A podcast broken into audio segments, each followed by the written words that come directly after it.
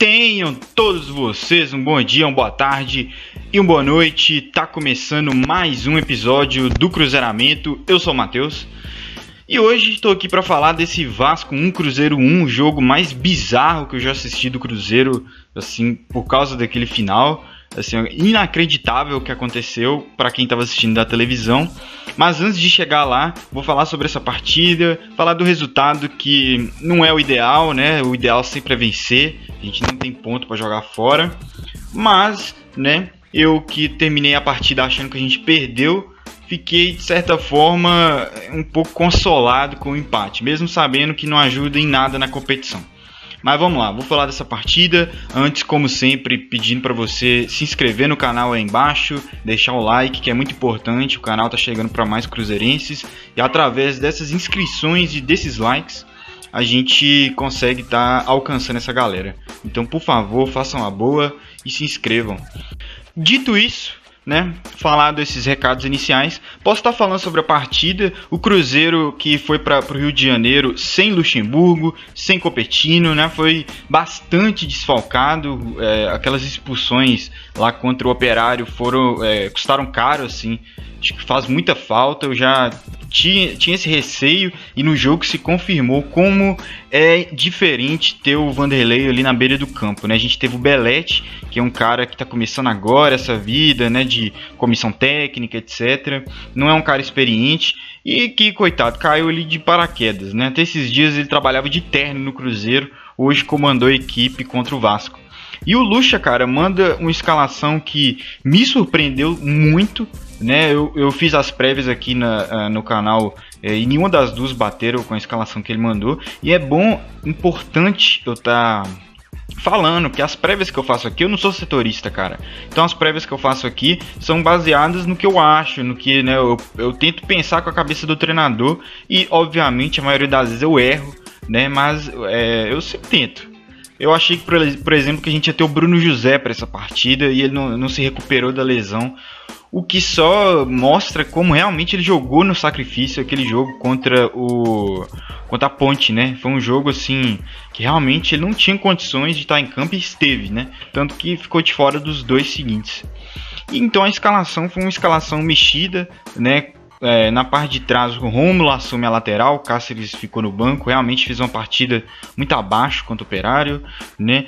Manteve o Brock, manteve o Ramon, manteve o Pereira, manteve o Adriano. Do lado do Adriano, ele bota o Marco Antônio, né? A maior novidade, talvez. É, o Marco Antônio que já vem entrando bem nos jogos, já tem um tempo, né, com o Luxemburgo, já vem ajudando muito o time, principalmente no segundo tempo.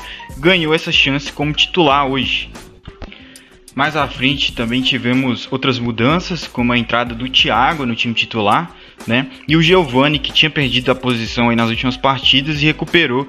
Então o Cruzeiro inicia a partida numa espécie de 4-3-3, podemos dizer assim, né? Com o Marco, o Adriano e o Giovani ali no meio. De um lado, na ponta esquerda, o Thiago, na ponta direita, o Wellington Nem e o Marcelo Moreno centralizado. Lembrando que o Elton Ney não vinha jogando nessa posição né, nas últimas partidas, justamente onde ele cresceu muito de rendimento, né? Foi jogando mais centralizado ali, mais próximo do gol, mais próximo do centroavante. Hoje de ponta, tanto ele como o Thiago, no primeiro tempo praticamente nem vira a cor da bola. Né, o Thiago, principalmente, não é a característica dele. Eu entendo que o Lucha vê força nele e tal, talvez pensou que seria interessante tê-lo, mas a verdade é que no primeiro tempo o Cruzeiro mais assistiu o Vasco jogar. Parece que o Cruzeiro não estava é, preparado para a intensidade de jogo do Vasco, né? E era uma coisa que já era esperada, pelo menos por mim, por conhecer o trabalho do Fernando Diniz, mesmo ele estando há pouco tempo lá, os times do Diniz sempre são times muito intensos. Então eu não esperava outra coisa. O Cruzeiro parece que foi desprevenido, né? Porque a gente não tinha nem saída de jogo. Eu acho que no primeiro tempo a gente teve um lance de gol que o Marco Antônio tirou da cartola um lançamento que deixou o Thiago na cara do gol e ele perdeu. Mas assim, fora isso, o Cruzeiro assistiu o Vasco jogar, na minha visão, e mereceu sair perdendo, sim. Acho que o Cruzeiro não jogou para nem ganhar nem empatar. Acho que aquele primeiro tempo ali, totalmente aquado, na minha visão, foi para perder e a gente leva o gol do Nenê, né? E merecido, não posso dizer que não foi merecido. Para o segundo tempo, a gente esperava uma mudança, óbvio, né? O time perdendo, o time jogando mal. É, o Luxemburgo com certeza ia dar um jeito de mandar uma mensagem. E o Cruzeiro faz algumas mudanças. E o Cruzeiro, de certa forma, melhora. Mas até que ponto essa melhora foi porque o Cruzeiro melhorou? Ou porque o Vasco parou de imprimir a marcação alta? Porque estava ganhando a partida.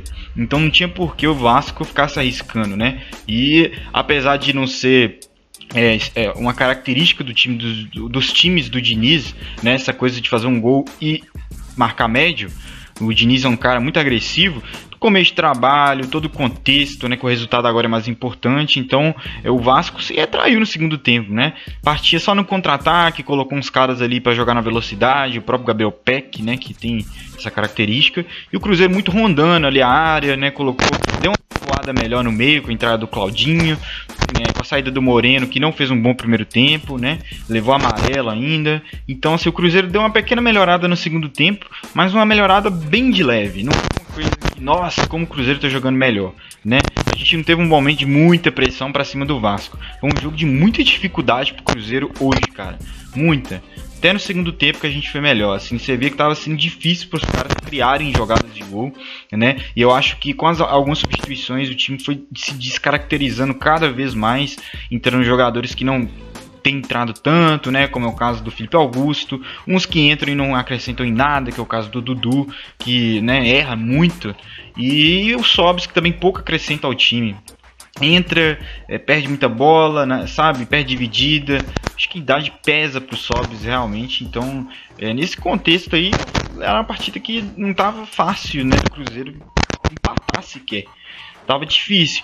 E ainda tivemos um pênalti não marcado, que, né, que com o VAR não poderia ter passado batido nunca. Um pênalti claro, né? Você olha ali o replay, você vê o cara, o Marquinhos Gabriel, dando um, um golpe de judô no Adriano dentro da área. Pênalti que o juiz de campo. Se não me engano, vá é, é, fala alguma coisa no ponto e o juiz de campo define que vai seguir. Né? Então, um pênalti claríssimo que não foi marcado.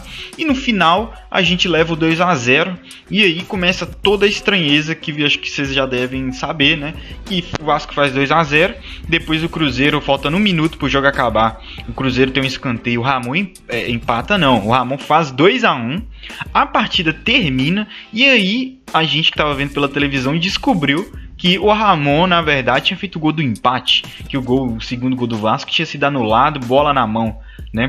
Na televisão, quem viu pelo Premier e quem viu pela Globo ficou na mão nesse sentido. O jogo acabou com os cruzeirenses e os vascaínos que estavam assistindo achando que estava 2 a 1 para o Vasco. E depois que o jogo acaba, a gente descobre que tá 1 a 1. Então assim, é, Agora, sabendo que o jogo ficou 1 a 1 e analisando o contexto geral, foi uma partida que o Cruzeiro foi muito mal no primeiro tempo. No segundo tempo deu uma melhorada, mas nada tão significativo, né? Você não viu o Cruzeiro com repertório ali de finalizações, estava sendo um parto chegar na frente. E acaba que a gente não tem um pênalti claro marcado e a gente ainda faz um gol no final. Então era pro Cruzeiro ainda ter saído com a vitória de São Januário. Uma partida assim ruim do Cruzeiro, na minha visão. Uma partida confusa, com escalação confusa, com alterações confusas. E o Cruzeiro consegue sair do empate e poderia ser vitória se o VAR fizesse seu papel, né? Então, um jogo muito curioso em São Januário. Mas, falando de resultado, não ajuda o Cruzeiro em porcaria nenhuma nesse né, empate em São Januário. O Cruzeiro tinha que ganhar. Se, não posso deixar de falar que a gente não pode empatar mais, né? Ainda mais que a gente não ganhou do Operário, mas como perdemos, né? Perdemos a partida e depois descobrimos que empatamos, fica aquele consolo, como eu falei no início do vídeo, e quem sabe uma esperança de ainda subir, né? Mas isso eu tô falando do torcedor em geral. Eu sou um pouco mais realista. Eu vejo com dificuldade ainda o Cruzeiro subir de, depois desses últimos resultados e eu fico triste falando isso, mas é, é, o meu lado racional falando. Óbvio que como torcedor lá no fundo, assim, no coração, eu ainda sonho, mas eu tento sempre trazer pro lado da racionalidade. Foi ruim pro Vasco também, isso é um outro consolo que a gente tem. O Vasco, o Vascaíno vai dormir triste hoje. Né? O Cruzeiro não deu vida mole, mesmo jogando mal, a gente não, não, não deu os três pontos pro Vasco. E que bom isso, né? Agora nosso próximo confronto vai ser contra o CSA no Independência, no em Belo Horizonte. É um jogo que mudou um pouco de. de a, a, imagem dele mudou na minha cabeça, porque era um jogo que, se o Cruzeiro tivesse perdido pro Vasco, é, de, ia ser um jogo complicado para esse time se reerguer emocionalmente, para o Luxemburgo de alguma forma conseguir dar um ânimo para eles. E agora com o empate no finalzinho, esse ânimo surge, né? Querendo ou não, esse ânimo surge. Pelo menos não perdemos, né? Então acho que o time vai para cima do CSA sim vai jogar uma espécie de jogo de tudo ou nada novamente, assim como foi contra o Operário, e vamos ver se sai com a vitória, né? Mas falando dessa partida de hoje, é, nada mais a dizer de especial, a não ser que foi uma partida muito ruim e confusa do nosso lado. É, não sei até que ponto a falta do Luxemburgo ali no banco fez diferença. Eu acho que fez uma diferença considerável, só não sei medir né, em questão de, de porcentagem, né, mas fez uma falta considerável, principalmente no primeiro tempo, cara. Aquele momento ali que o Cruzeiro estava muito acuado, era o momento do treinador estar tá ali na beira do campo, gritando, orientando, né, e o Belete, ele não é um treinador, né, ele é um cara que está aparecendo agora, e então é, esse lado do nosso, no primeiro tempo, ficou comprometido.